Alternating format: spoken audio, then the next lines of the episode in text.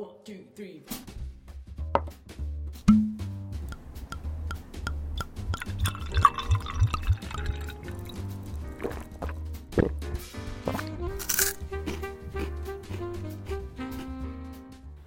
今宵も日本酒で乾杯。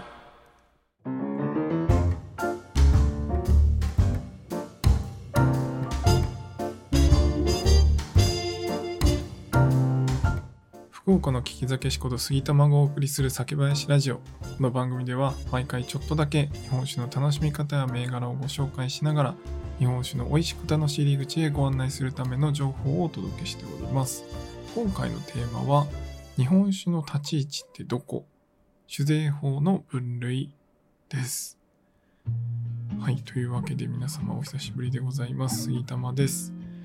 今回はですね、日本酒の立ち位置というところを酒税法上の分類で少し見ていきたいなと思っています。で、なんでこんな話をするかっていうと、最近クラフト酒のお話とかもしていますが、そもそもですね、その日本酒とかクラフト酒っていうのが、どういうふうに決まってるのかっていうのを、他のお酒との立ち位置をこの法律ですね、酒税法上で見たときに、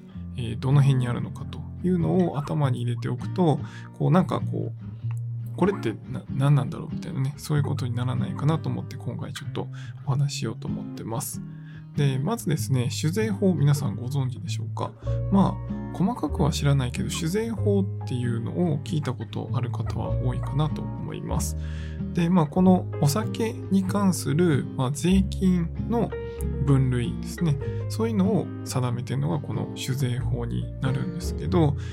これ大きく分けると、お酒の分類っていうのは4つに分かれています。で、1つが発泡性酒類ですね。これは何が入るかっていうと、ビール、発泡酒と、その他の発泡性種類ということで、第3のビールとか言われたりしますけど、そういうものも含めて、発泡性種類、基本的にはビールですねがここに入っているというふうに考えてもらえればいいかなと思います。で、2つ目の分類、これが醸造酒類ということで、清酒ですね、日本酒と、あと果実酒ですね。ここはワインが代表的なものかと思いますが、日本酒、ワインっていうのと、あとそれ以外っていうので、その他の醸造酒っていうのが出てきます。この3つが醸造酒類という大きな分類の中に入っているものになります。で、3つ目が蒸留酒類ですね。こちらは蒸留酒なので、ウイスキーだとかブランデーとかですね、あと焼酎、アルコール、スピリッツ、このあたりがこの蒸留酒類っていうところに入ってきます。で、最後大きな分類の4つ目っていうのが混成酒類ですね。で、ここにもですね、実は清酒っていう、日本酒で聞くこの清酒っていうのが出てくるんですけど、合成清酒っていうのと、あとみりんもこの混成種類に入ります。で、あとはですね、甘味果実酒っていうのが出てくるんですけど、これはワインの酒精強化ワインとかですね、そういったものもこの甘味果実酒に入ります。そこはね、ちょっとワインでね、ややこしいなと思ったんですけど、今回はそこは細かく触れないですけど、そういったワインに由来するような、そういったお酒もこの甘味果実酒に入ったりもします。で、あとはリキュールですねと、粉末酒、雑酒という、このあたりはあまり聞きなじみないかもしれないですが、混成種類のメインはやっぱりリキュールかなと思いますね。リキュールといえば混成種類という感じですね。と、あとみりんと合成清酒っていうところが入ってきます。で、僕が皆さんによくお伝えしているのは、日本酒とクラフト酒ですよね。で、そこに関しては両方とも醸造酒類という、醸造酒の分別に両方とも入ります。で、この違いは何かっていうと、そもそもまず清酒っていうのが一番条件としては厳しいものになります。米麹、水を原料として発酵させてこしたものっていう、この一文があるんですけど、これに沿ったもの、乗っ取ったものっていうのが清酒になります。で、今言った米麹、水っていうのの他に、あと醸造アルコールっていうのが使われたりします。で、こういうその清酒として認められる、添加料ですね。この、添加料っていうとあれなんですけど、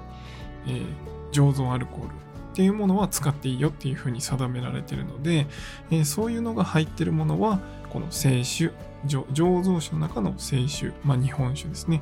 俗に日本酒と言われているものに入りますということですね。で、それに入らないものっていうのがその他の醸造酒、それに入らなくて、しかもワイン、果実酒じゃないものっていうものは全部その他の醸造酒になります。なので今話題のクラフト酒と呼ばれるものは、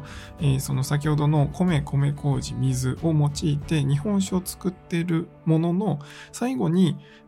副原料ですねを入れる、その日本酒として認められていない別の副原料、フルーツだったりとかいろんなもの入れられてると思うんですけど、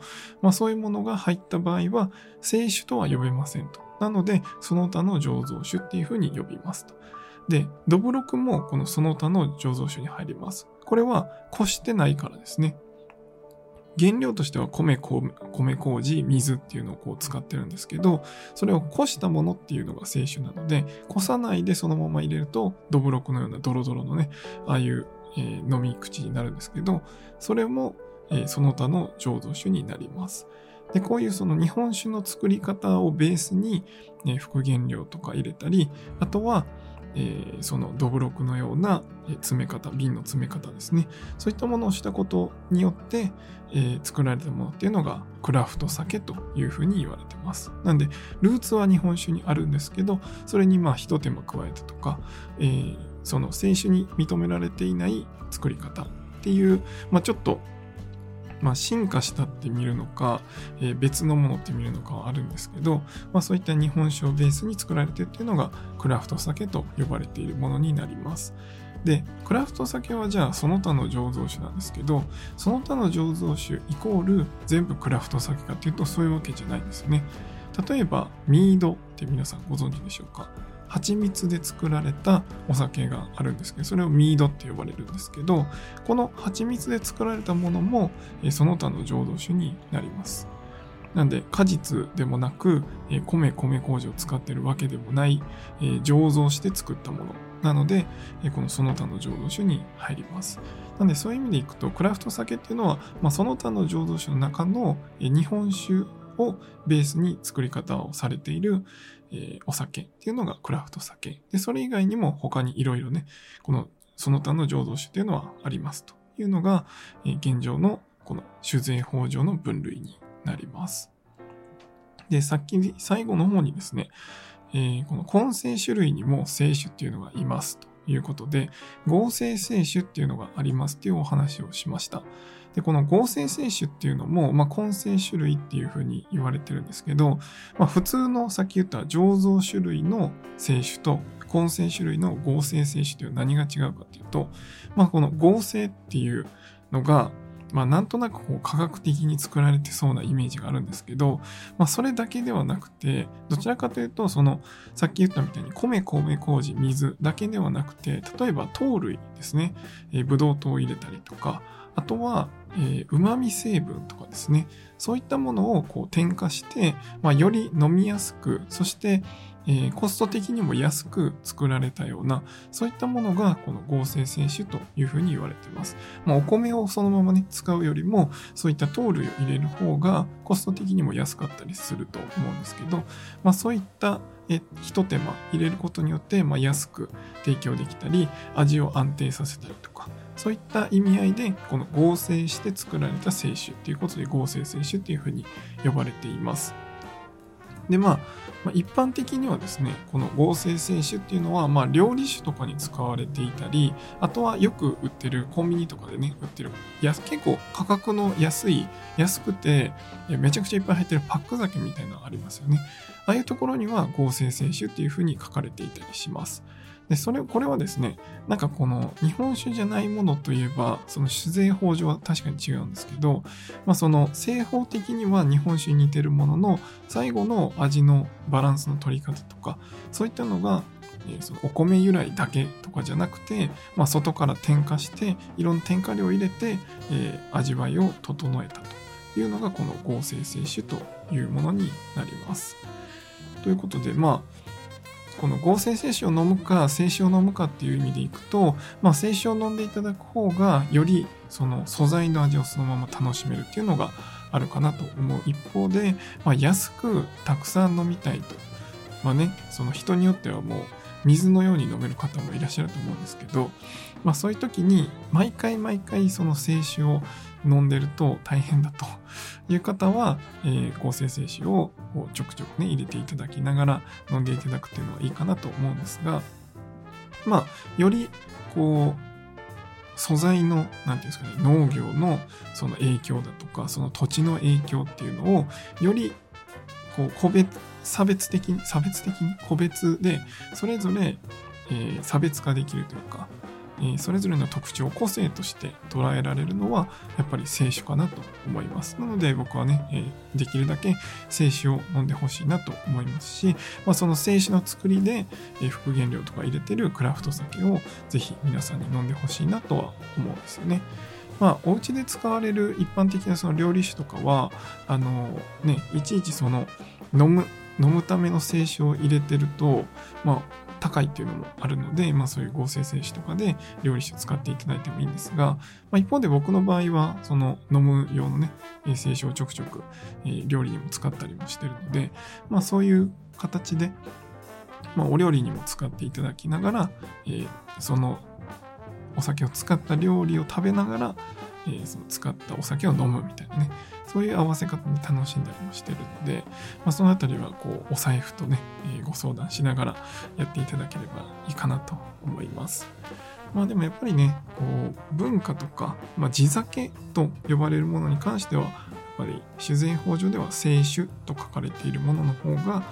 いいかなと思っているので、個人的にはぜひ清酒をどんどん飲んでほしいなと思います。その酒税法上も分類が分かれてるっていうところもあるので、見れば分かるんですけど、パック酒だからといって全部合成清酒っていうわけでもないので、そのあたりはこうパック見ながら何て書いてあるかですね、合成清酒って書いてあるのか清酒って書いてあるのか、そこを見ていただくだけでも、その違いが分かるかなと思います。そのためにこの酒税法っていうのはあるんですけど、